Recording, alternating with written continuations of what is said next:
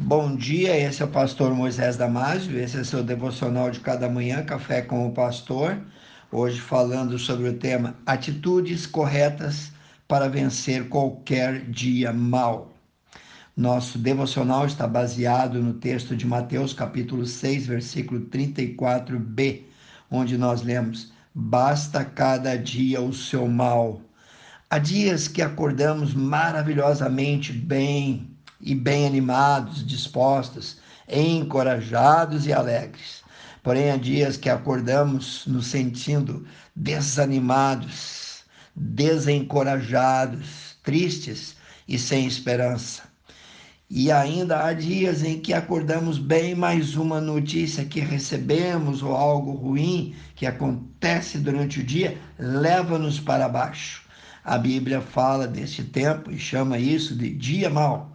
Certa vez Jesus disse aos seus discípulos, em João capítulo 6, 33b, Jesus disse: No mundo tereis aflições, mas tende bom ânimo, eu venci o mundo. Ou seja, o Senhor já os alertava acerca de que teríamos que passar por certas aflições enquanto vivermos neste mundo. Também não significa que viveremos uma vida inteira de sofrimento, mas que tais tribulações seriam passageiras e servirão para nos trazer maturidade para aperfeiçoar nossa fé em Cristo Jesus. Não há como evitar mas há algo que podemos fazer para vencermos o dia mal. Esse dia pode vir representado por uma discussão familiar grave, um diagnóstico médico desfavorável que aponta para uma enfermidade de morte, ou a descoberta de uma traição vinda de alguém em que você tanto confiava, enfim, situações desagradáveis que vão gerar decepção e tristeza vão nos abalar física, emocionalmente e espiritualmente. Então, quais são as atitudes corretas para vencer esse momento difícil? Primeira atitude: revista-se de toda a armadura de Deus. Está lá em Efésios 6,13. Eu vou ler para ti. Portanto, tomai toda a armadura de Deus para que possais resistir no dia mau e, havendo feito tudo, ficar firmes. Este versículo diz que devemos tomar toda a armadura de Deus para que possamos resistir o dia mau. Efésios 6, 14 a 18, eu recomendo você a ler. Temos uma lista dessas armas disponíveis, dessas armas espirituais que Deus nos coloca à nossa disposição, nos oferece para vencermos o dia mal. É fundamental se revestir dessas armas quando chega um tempo de provação, mas já estar revestido é muito melhor. Às vezes, passamos por dificuldades por causa da preguiça, da nossa negligência espiritual, quando paramos de ler a Bíblia, paramos de orar, de vir nos cultos regularmente, ou deixarmos de fazer o nosso devocional diário quando ficamos cavocando, achando, esgravatando desculpa para não fazer a vontade de Deus.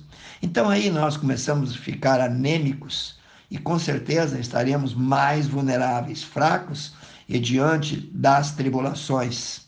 Segunda atitude, procure ajuda dentro da igreja.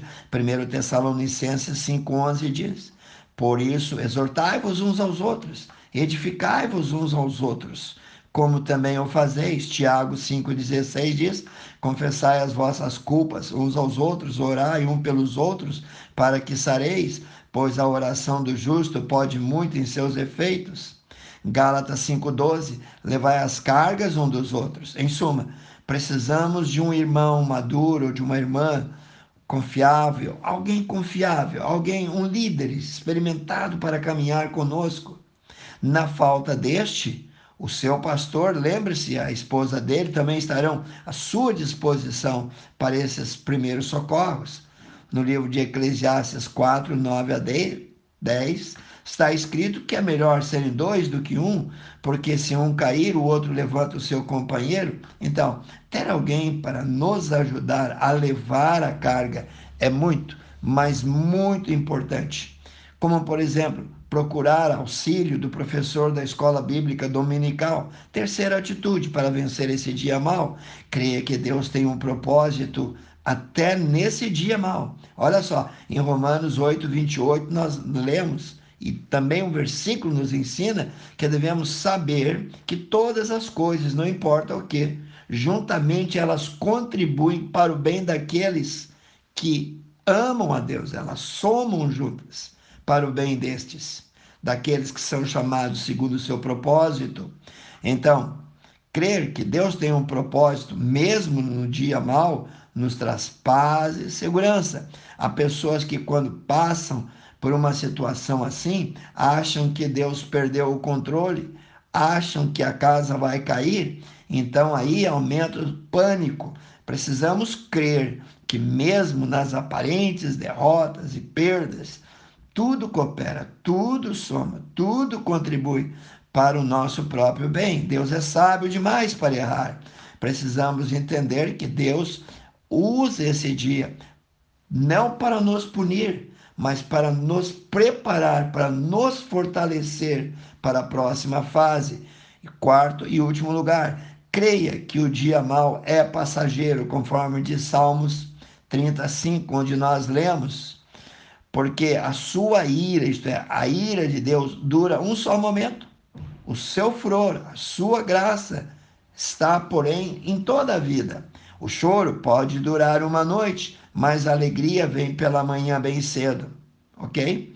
Quando passamos pelo dia mal, muitas vezes achamos que o dia mal vai durar para sempre, vai ser uma eternidade. Isso não é verdade. A Bíblia diz que tudo passa pois o melhor dele ainda está para vir sobre nós. Romanos 8, 18, nós lemos.